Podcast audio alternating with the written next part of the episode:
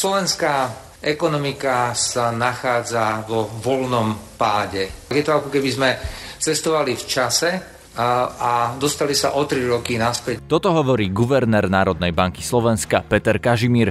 Je to však iba koronou, alebo sme už aj tak očakávali ekonomickú krízu, ktorá vyplýva z ekonomických cyklov? A teda, skončí sa táto ekonomická kríza s koncom pandémie, alebo sa budeme podobne ako po roku 2008 spametávať dlhšie? Ekonómov sme sa pýtali, koho to postihne najviac. Odpovie Martin Kahanec z ekonomického krízového štábu. Ľudia, ktorí sú možno nejaké sociálne vylúčené komunity, ľudia, ktorí sú v nejakých prekérnych formách práce, E, pracujúce z agentúry dočasného zamestnávania. Kríza postihne aj starších ľudí, ktorí sa nedokážu prispôsobiť rýchlym zmenám a digitalizácii. A ako vždy, najviac budú trpieť tí najchudobnejší. Budete počuť aj analytika VUB banky Michala Lehutu. Ľudia, ktorí majú najmenej úspor, dokážu ako keby preklenúť najkračšie obdobie. U nás tie odhady sú o tom, že zhruba 10% ľudí vlastne nemá skoro žiadne úspory. Ako sa to dá riešiť a budeme musieť opäť zatvoriť ekonomiku, ak by prišla ďalšia vlna epidémie. Je piatok 12. júna. Dobré ráno vám želá Peter Hanák. Ráno nahlas. Ranný podcast z pravodajského portálu Aktuality.sk. Národná banka Slovenska predpokladá, že tento rok Slovensko postihne rekordný prepad ekonomiky. To bude znamenať napríklad aj stratu práce pre mnohých ľudí. Vypočujte si krátku ukážku zo stredajšej tlačovky guvernéra NBS Petra Kažimíra. Slovenská ekonomika sa nachádza vo voľnom páde. Hĺbku eh, tohto pádu vyjadrujeme eh, na teraz eh, hodnotou vyše 10 recesie. Mm, ak by som vám mal priblížiť plastickejšie um, výkon našej ekonomiky v, v tomto roku v číslach, je to ako keby sme cestovali v čase a, a dostali sa o 3 roky naspäť do roku 2017. Samozrejme, platí to, že nastane aj oživenie už v tomto roku. Vrátime sa v budúcom roku aj k ekonomickému rastu ale všetky tieto procesy budú, budú pomalšie a možno aj menej radostné, ako sme si o nich to mysleli ešte pred mesiacom. Zároveň platí aj to, že zostávame žiť v, v dobe obrovskej neistoty. Pri mikrofóne mám teraz ekonóma Martina Kahanca, ktorý je aj v ekonomickom krízovom štábe pri ministerstve financí. Dobrý deň. Dobrý deň, pozdravujem. Pán Kahanec, teraz máme krízu na Slovensku, a nielen na Slovensku, ale celosvetovú ekonomickú krízu. Je spôsobená tou pandémiou, alebo je to cyklus ekonomický, ktorý každých, možno každú desiatku rokov, naposledy v roku 2008, prinesie nejakú krízu?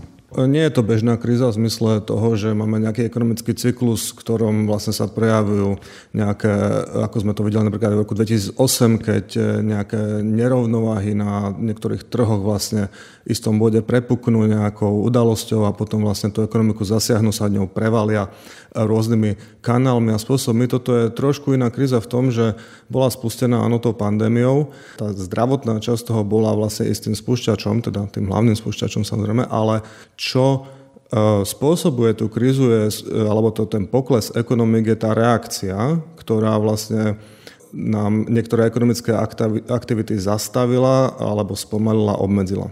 Napríklad, že ľudia v čase pandémie a s tým spojených opatrení, keď sa napríklad prepúšťa alebo majú menšie platy alebo živnostníci nemajú biznis, prestali nakupovať? Prestali nakupovať to, čo my vyrábame, napríklad auta? Áno, tak uh, tie rôzne opatrenia, niektoré sektory uh, úplne uh, znemožnili fungovanie tých, v tých sektoroch, uh, kde vlastne aj štát direktívne povedal, že tieto, uh, tieto služby treba sa nemôžu poskytovať. Uh, to je jedna vec. Druhá vec je, že že keďže je to, dá sa povedať, globálna kríza, tak Slovensko sa dotkla veľmi aj v tom, že nám veľmi poklesol zahraničný dopyt. To znamená, že nezáleží len na tom, čo robíme na Slovensku, a, ale aj na tom, čo robia naši obchodní partneri. A keď tí vlastne tie, tie nákupy alebo tie dodávky tam e, od nás nešli, tak to veľmi ovplyvnilo našu ekonomiku. A tretia vec e, je to, že pri takéto veľkej, takomto veľkom ekonomickom šoku investori prehodnotili svoje plány a tým pádom aj tí zahraniční, ale aj slovenskí investori e, odložili alebo zmrazili investičné plány a tým pádom sa tiež znižil vlastne tá, tá ekonomická aktivita a ten dopyt po investíciách sa znižil. To, prečo sa vás to pýtam, je preto, že ak je to bežný ekonomický cyklus, je to iná situácia, ako keď je to kríza vyvolaná pandémiou. Lebo pandémia nám pomaly končí, na Slovensku, v Európe takisto ustupuje, ten vrchol máme už za sebou. Čiže z tohto epidemiologického hľadiska bude už len lepšie. Ale z toho ekonomického to tak nevyzerá. To vyzerá ako keby kríza len spustila tú ďalšiu krízu, ktorá môže trvať oveľa dlhšie. To je moja otázka. Na čo sa máme pripraviť? Bude tá ekonomická kríza trvať oveľa dlhšie ako tá korona kríza? Keď by sme predpokladali, že táto prvá vlna prechádza a už aj v väčšine krajín je to ako na tom, na tom zostupnom e, trende, tak by sme mohli dúfať v to, že síce dostaneme sa k nejakému preskupeniu alebo prehodnoteniu alebo inému dopytu po rôznych sektoroch, rôznych službách, rôznych technológiách. Takže bola by to potom, vlastne to očakávanie by bolo, že mm, ten prvý, druhý kvartál tohto roka budú ako ťažké a pokles, no ale potom ten tretí, štvrtý začneme pomaly sa od toho, sa od toho nejak odrazíme. A... Prepačte, ale to už tak vyzerá teraz. Reštaurácie sa otvorili, dokonca fitness centra sa otvorili, aj živnostníci začínajú mať znova príjem. Čiže to vyzerá, ako keby sme rástli, ale predikcia na NBS je minus 10 Áno, áno, ale, ale, ale vlastne uh, už sme na konci pomaly druhého kvartálu, takže ten, ten, to, čo sa odohralo uh, marec, apríl, máj, tak to vlastne to teraz, uh, to teraz vlastne uvidíme, alebo teraz v tých štatistikách sa to, sa to, to, to uvidíme, ten pokles. A áno, e, vlastne ekonomiku rozbiehame, ale stále naše investi- teda očakávania investorov, e, zahraničný dopyt sa, sa rozbieha pomalšie, ako povedal by som tak postupne. Ako hovorím, tretí, štvrtý kvartál budú silnejšie a dúfajme, že ten e, ďalší rok bude už pomerne dobrý. A, ale sú tam minimálne dve veci. Jedna je tá, že Stále nám hrozí druhá vlna a v niektorých krajinách už vidíme, napríklad Irán alebo Severné Macedónsko, tam pomerne silná druhá vlna prišla a nevieme, ako to bude v krajinách, ktoré zatiaľ ešte sú na, tom, na tej krivke poklesu tej chorobnosti, ale, ale nevieme, či tam nastane druhá vlna a to sa nás samozrejme bude týkať s ohľadom na ich dopyt po našich výrobkoch. To znamená, že keby prišla druhá vlna, hoci aj nie na Slovensko, ale príde napríklad do Nemecka, Francúzska, Talianska, do krajín, ktoré sú odberateľmi našich napríklad aut, tak to spôsobí ešte hlbšiu krízu u nás, pretože u nás sa tie veci prestanú vyrábať, lebo nebude dopyt, lebo v Nemecku, Španielsku, Taliansku, Francúzsku budú opatrenia, ktorých sa ľudia zlaknú a prestanú nakupovať. Áno, to je jeden efekt, že, keď, že, že my samozrejme môžeme byť majstri sveta v tom, ako zvládame krízu u nás, alebo teda tú, tú, tú pandémiu, ale keď naši veľkí obchodní partnery, a to či sú na strane odberateľov alebo dodávateľov, e, tak keď tam nastane nejaká druhá vlna, tak to nás môže veľmi ovplyvniť, pretože sme malá otvorená ekonomika, kde máme vlastne obrovskú obchodnú výmenu e, v zahraničnom obchode Takže toto nás môže veľmi ovplyvniť. Ale druhá vec je, že keď tá druhá vlna u tých veľkých obchodných partnerov našich by prišla a aj tak celkovo, tak to by malo veľmi silný efekt na investície, pretože vlastne by sa ukázalo, že že táto pandémia nemá ten priebeh, ako že vystúpa potom nejak zvládneme a pomaly odchádza, ale že vlastne tá, tá, je to dlhodobejšia, tá pandémia má dlhodobejší priebeh s nejakou druhou, možno treťou vlnou a v tomto bude kľúčové, ako, kedy sa podarí nájsť nejakú účinnú vakcínu alebo teda liečbu na, e, na e, COVID-19.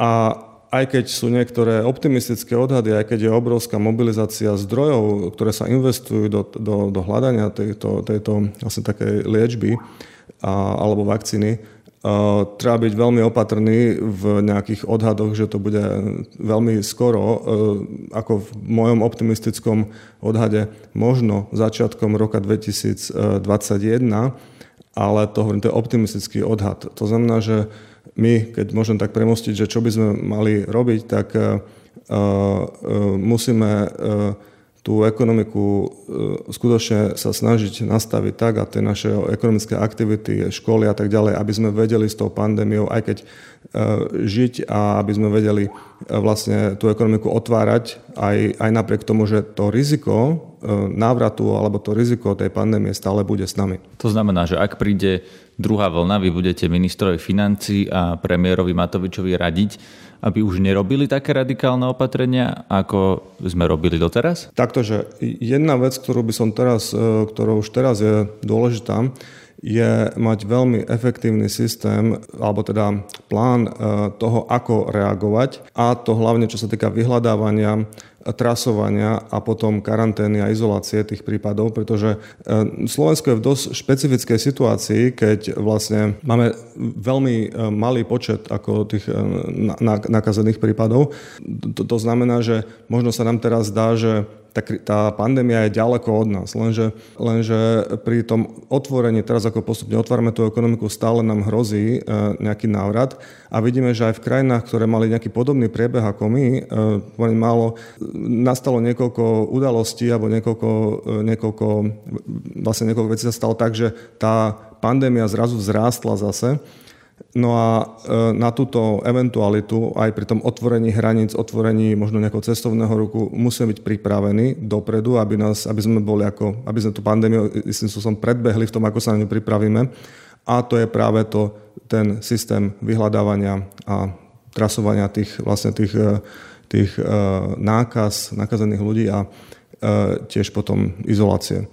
Samozrejme, toto je dôležité z pohľadu Slovenska, ale rovnako dôležité je, aby toto zvládala Európska únia a vlastne tí naši obchodní partnery, pretože vlastne na tom dosť, na, sme na nich silne naviazaní. To znamená, že do tej miery, ako to môžeme podporiť, tak e, e rovnako e, vlastne tú, podporovať tú koordináciu v rámci Európskej únie a podporu tých vytvárania kapacít u nás a takisto u, e, v rámci Európskej únie, aby Európa ako celok tú pandémiu alebo tie prípadne ďalšie vlny vedela zvládať bez toho, aby musela pristúpiť k takým drastickým opatreniam. K Martinovi Kahancovi sa ešte vrátime. Teraz mám pri mikrofóne Michala Lehutu, analytika z VUB banky. Dobrý deň.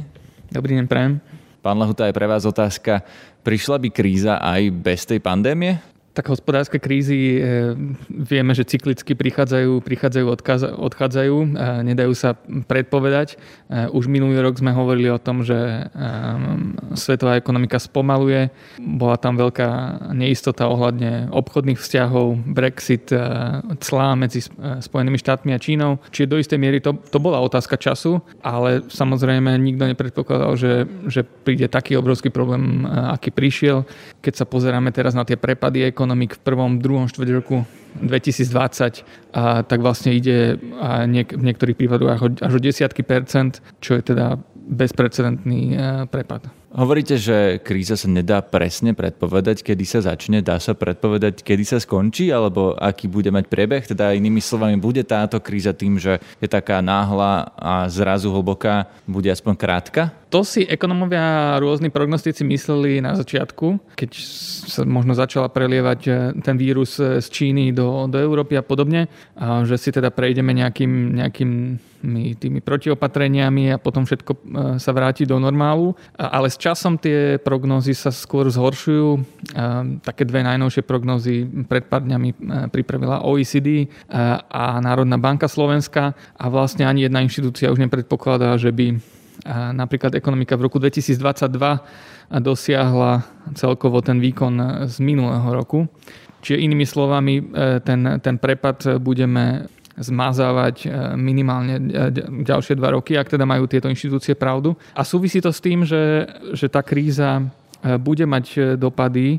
A to nie len tie krátkodobé, ktoré, sme, ktoré svetkami sme sme práve teraz, keď boli zatvorené obchody, keď fabriky nemali vlastne pre koho vyrábať. Ale tie dopady môžu byť, môžu byť oveľa dlhšie v súvislosti s tým, ako ľudia menia svoje správanie.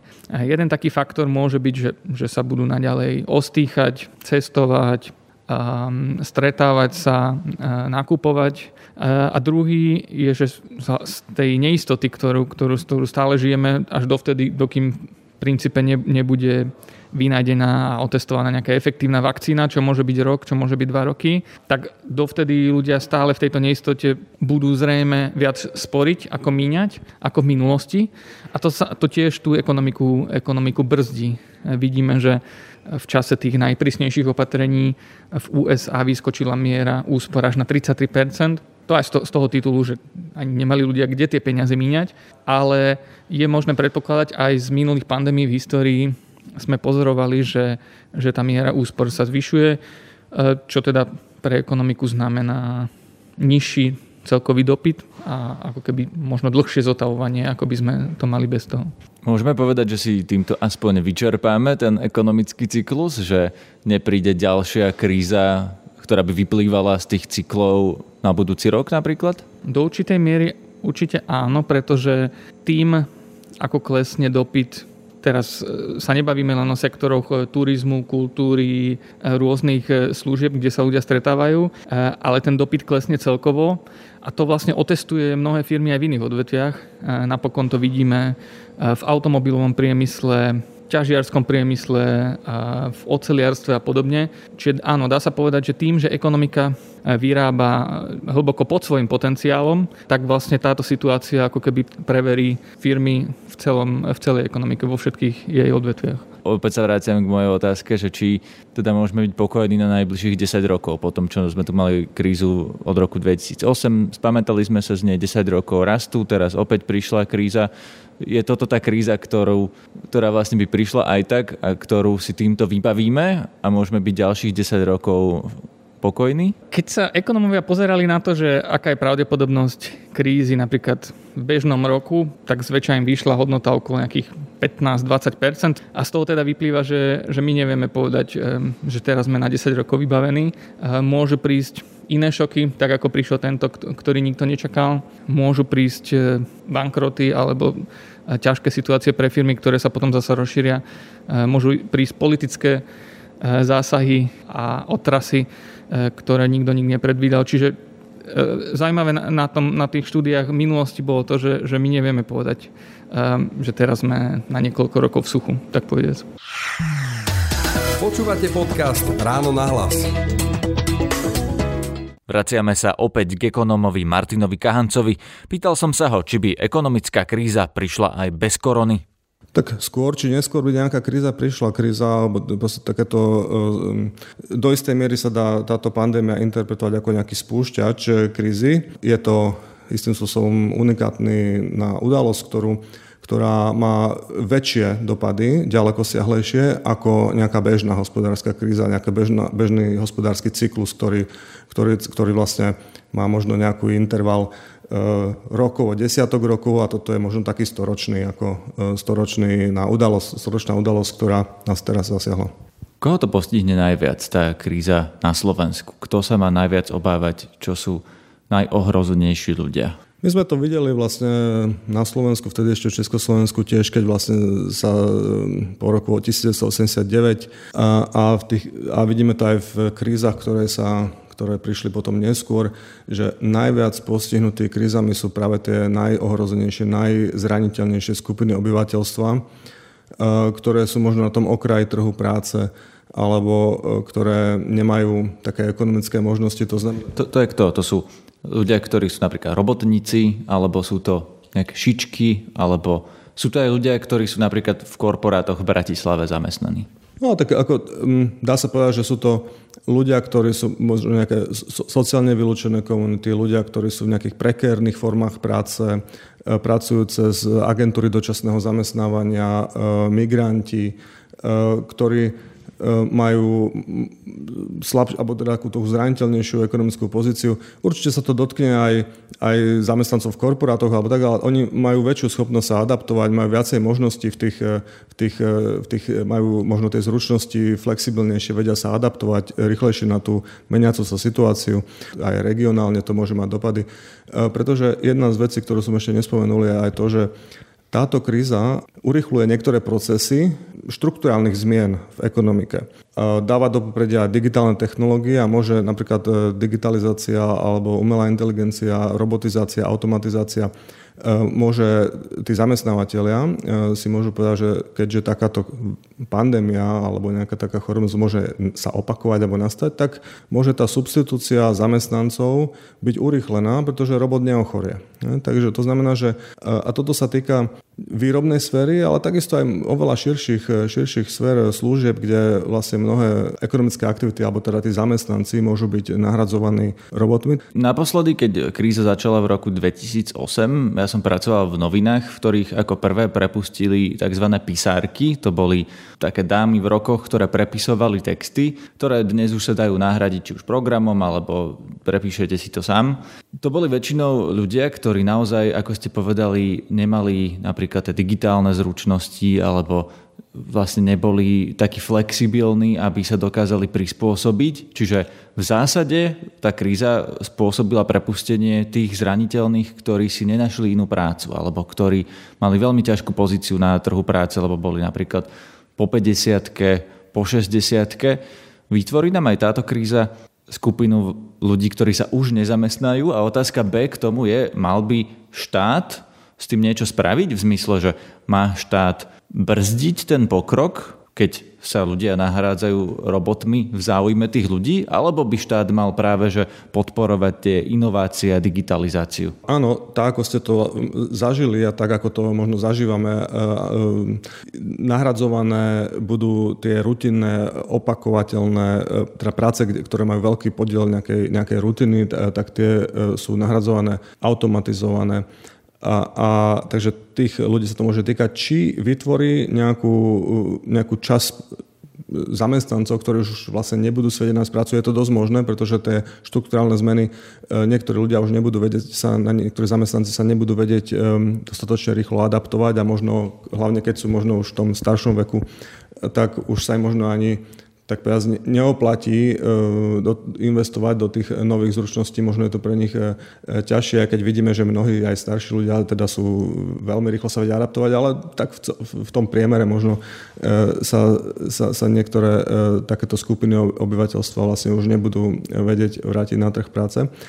Ale čo sa týka toho, že ako by štát mal reagovať na ten, tie procesy digitalizácie a automatizácie, a takisto, teda, ako vidíme aj v niektorých iných európskych krajinách, ten posun k zelenej ekonomike alebo takých, také ako novšie, čistejšie technológie. Štát by nemal ísť proti vetru. Ako tieto procesy sami o sebe sú pozitívne, prinášajú vyššiu produktivitu, e, produktivitu v ekonomike, ale je pravdou to, že tieto technológie e, zväčšujú nerovnosť na trhu práce Niektoré skupiny zamestnancov sa vedia o mnoho rýchlejšie adaptovať. Takisto tieto technológie vytvárajú ďaleko lepšie možnosti pre vyššie kvalifikovanú pracovnú silu a to nielen možnosti zamestnanca, ale aj tú prácu alebo tú kvalitu tých, tej práce zvyšujú. Zatiaľ, čo v tej, hlavne v tej, v tých stredných e, kategóriách e, tej, tej, tej kvalifikovanosti pracovnej sily, teda na tej časti trhu práce, práve že nahrádzajú tie roboty e, alebo tá automatizácia zamestnancov a tam sa ten dopyt e, jednak znižuje a dru- druhá vec, e, kvalita tých pracovných miest sa, miest sa tiež znižuje. To znamená, že nerovnosť nám rastie. Štát, e, toto je pomerne zásadná zmena, na ktorú ešte nemáme odpoveď, alebo teda je niekoľko nápadov, ako to riešiť, ale je kľúčové pre Slovensku, ale toto je o mnoho širšia otázka, pretože toto nastáva v globálnom meritku, to znamená, že Európa a, a celý svet vlastne sa bude musieť vysporiadať s tým, že tá automatizácia zvyšuje nerovnosť, nahradza niektorých ľudí a potom je otázka, že ako toto kompenzovať, aby sa nám udržala kohezia spoločnosti, aby tá spoločnosť dokázala vlastne existovať v nejakom sociálnom zmieri. A... No to je moja otázka, čo s tými ľuďmi, lebo naozaj vy ste hovorili, že štát nemá ísť proti vetru, to znamená, že štát by asi mal tie inovácie podporovať, ale to nám naozaj vytvorí ľudí, ktorí sa už nezamestnajú. Čo s nimi? Keď majú 50, 60 rokov, podľa modelu dôchodkového systému by mali ešte niekoľko rokov pracovať, ale nikto ich vlastne už nezamestná. Čo s nimi? No, tak ako nejaký, tá sociálna sieť by mala poskytnúť nejaký základný, základný štandard, ktorý vlastne tí ľudia uh, budú môcť uh, využívať, alebo teda nejakú tú podporu. Existujú aj také uh, komplexnejšie ako návrhy, napríklad z Harvardovej univerzity profesor Freeman má takú, takú, takú, taký návrh, kde hovorí, že že vlastne tá robotizácia posúva podiel alebo zvyšuje podiel kapitálu alebo príjmov, kapitálových príjmov oproti príjmom z práce. No, to zväčšuje nerovnosť, pretože nielen to, že v rámci pracovných síl sa nám, sa nám teda, ako som už povedal, trošku polarizuje to rozdelenie príjmov, ale aj na, navyše to, že vlastne keď, že keď kapitál, tí vlastníci tých, nazvime to roboty, kapit, vlastníci robotov, keď ich príjmy sa zvyšujú oproti príjmom práce, tak kapitál je o mnoho koncentrovanejší ako pracovná sila. To znamená, že to, to ďalej navyšuje nerovnosť. No a jeho, jeho nejaký ten návrh je o tom, že že mali by tí zamestnanci vlastniť ten kapitál, teda tie roboty, že nejakým spôsobom nejakých zamestnaneckých akcií alebo rôznymi e, inými, tam je viacej možností, ako to zariadiť, je, že tí zamestnanci sa podielali nejakým spôsobom na tých benefitoch e, z, tých, z tej robotizácie automatizácie aj formou e, vlastníctva. Znie to naozaj ako vlastníctvo kapitálu robotníkmi, to už znie dosť povedomo. Nedá sa to riešiť napríklad zdanením, zdanením tých najbohatších najbohatších a prerozdelením toho bohatstva, ktoré sa teda kumuluje v rukách tých vlastníkov robotov. Nedá sa to jednoducho prerozdeliť s danením? Dá sa prerozdielovať zdaním, ako to skôr ide o, tom, o to, že uvažujeme um, zoširšia, aké sú vlastne možnosti, pretože samozrejme dane sú jedna možnosť. To bol opäť Martin Kahanec a vraciame sa k Michalovi Lehutovi do VUB banky. Pán Lehuta, kto podľa vás na túto krízu doplatí najviac? Z tých čísel, ktoré máme k dispozícii už dnes, najväčšími lúzermi, alebo ako sa hovorí, tí, ktorí na to doplatia najviac sú e, firmy a ľudia pracujúci e, v medzinárodnej doprave, v leteckej doprave, e, v turizme, v kultúre, športe, všade, kde teda sa združuje veľa ľudí, pretože určité opatrenia proti šíreniu vírusu tu zrejme budeme musieť mať e, ešte, ešte dlhšie, napriek tomu, že už sa nám zdá, že, že všetko, sa, všetko sa uvoľnilo. E, také tie veľké podujatia, e, koncerty, futbalové zápasy budú, budú zrejme musieť byť obmedzované, aby sa naraz nenakazilo priveľa ľudí. No a potom to môžu byť tiež rôzne špecializované obchody. Naopak výťazom môže byť, môže byť predaj cez internet a zasilkové služby. Pán Kahanec mi povedal, že Doplatia na to najviac tí najzraniteľnejší, často tí najchudobnejší, najmenej vzdelaní, najmenej flexibilní. Dospeli sme k tomu, že ľudia možno po 50 60 ktoré, ktorí sa už nevedia prispôsobiť napríklad tomu predajú cez internet alebo tomu digitálnemu svetu. Vidíte to tak aj vy? tak to býva, e, že ľudia, ktorí majú najmenej úspor, e, dokážu ako keby preklenúť najkračšie obdobie. U nás tie odhady sú o tom, že zhruba 10% ľudí vlastne nemá skoro žiadne úspory, ktoré by im pomohli prekonať nejaké, nejaké krízové obdobie. Zároveň vidíme, že malý obchod má veľké prepady tržieb a tam práve pracujú e, takí bežní, menej, menej kvalifikovaní ľudia, ktorí môžu byť postihnutí. Napríklad aj tým zákazom predaja v nedelu, ktorý podľa mňa nepriniesie nesie len presun dopytu na, na iné dni, ale aj pokles napríklad kvôli nákupom v zahraničí alebo jednoducho vyššej miere úspor obyvateľstva. Čiže keby sme mali špecifikovať, budú to predavačky, ktoré doplatia na túto krízu najviac, alebo to budú robotníci, ktorí budú nahradení robotmi, alebo to budú ľudia po 50 60 ktorí sa nevedia prispôsobiť digitálnemu trhu, alebo kto podľa vás? do veľkej miery to môžu byť ľudia v gastronómii, v hotelierstve, v turizme, ktoré, ktoré odvetiach, ktoré zamestnajú veľké, veľké množstvo ľudí. A zároveň, áno, táto kríza môže urýchliť aj proces automatizácie výroby, čiže ľudia s nejakými jednoduchšími manuálnymi e, funkciami aj v priemysle, v obchode a v službách. Dá sa povedať, že v zásade tí najmenej kvalifikovaní budú najzraniteľnejší. Áno, ale to by sme vlastne vedeli povedať že aj pred rokom, že, že tých najbližších 10 rokov e, zrejme vymaže veľa pracovných miest e, v odvetviach, kde tá automatizácia je možná. Keby táto kríza e, toto len urýchlila. Pán Kahanec tvrdí, že cesta z tohto von, z toho, že tí najslabší budú najzraniteľnejší, je to, aby sa tí pracujúci podielali na tom, že ten vlastník kapitálu alebo ten zamestnávateľ profituje z robotizácie. Aby to bohatstvo, ktoré ten zamestnávateľ získa tým, že nahradí ľudí strojmi, sa nejakým spôsobom prenieslo aj na tých ľudí. Čo si o tom myslíte? No, bývajú taká, taká jednoduchšia cesta, že tak zdaňme ten kapitál viac, tie stroje a prerozdielme to tým zamestnancom. No len e, ten kapitál je v rámci nejakej medzinárodnej e, delbe práce veľmi mobilný, teda on ide tam, kde má, kde má tie dane, dane nižšie. Čiže lepšia cesta by bola skôr vybaviť tých pracovníkov nejakými novými schopnosťami, pracovať s IT technikou, uh, s komplexnými strojmi, robotizáciou, uh, aby tieto schopnosti uh, mohli na tom novom trhu práce využiť. To znamená rekvalifikácia tých ľudí, ktorí už dnes sú v profesiách, ktoré zanikajú, alebo ty myslíte napríklad nejakú reformu školstva, ktorá by do budúcna nám pripravila tú pracovnú silu na tie nové technológie? Aj, aj preto, že školstvo e, tam má samozrejme tú niekoľkoročnú, niekoľkoročné oneskorenie e, a ten dopyt po, po kvalifikovanej pracovnej sile tu máme už dnes. Už, už minulý rok sme hovorili o tom pri rekordnom množstve voľných pracovných miest, že máme problém medzi ponukou a dopytom e, na trhu práce. Čiže ten systém rekvalifikácií sa určite musí upgradovať. Na dnešnom podcaste sa podielala Tatiana Škultétiová. Počúvajte aj naše nové podcasty. Včera sme na Spotify a na webe Noise.sk predstavili nový ekologický podcast Ekokast. V premiérovej časti sa dozviete veľa o živote, ale najmä smrti hmyzu. Cez víkend vyjde druhá časť nášho ďalšieho nového projektu, podcastu Múzeum. Tento raz sa pozrieme na výstavu o Milanovi Rastislavovi Štefánikovi a zaručene sa o ňom dozviete zaujímavosti, ktoré ste ani netušili. Tu je krátka ukážka. On bol aj plešatý, ale on napríklad, teraz poznáme ten taký ostré rysy, rezaný, oholený v čiapke, ale on väčšinu života nosil taký zarastený, že dnešným hipsterom by ako dosť vyhovoval ako jeho zjav. Štefánik vlastne precestoval e, celý svet, bol na všetkých kontinentov okrem Antarktídy. Štefánik bol väčšinu života v dlhoch. Mal viacero žien, Mnohé sa medzi sebou nepoznali, niekedy boli aj v rovnakom čase. Naše nové podcasty nájdete na Spotify v kanáli Podcasty Aktuality.sk. Podcast Múzeum bude aj na webe Aktuality.sk. Pekný víkend vám želá Peter Hanák.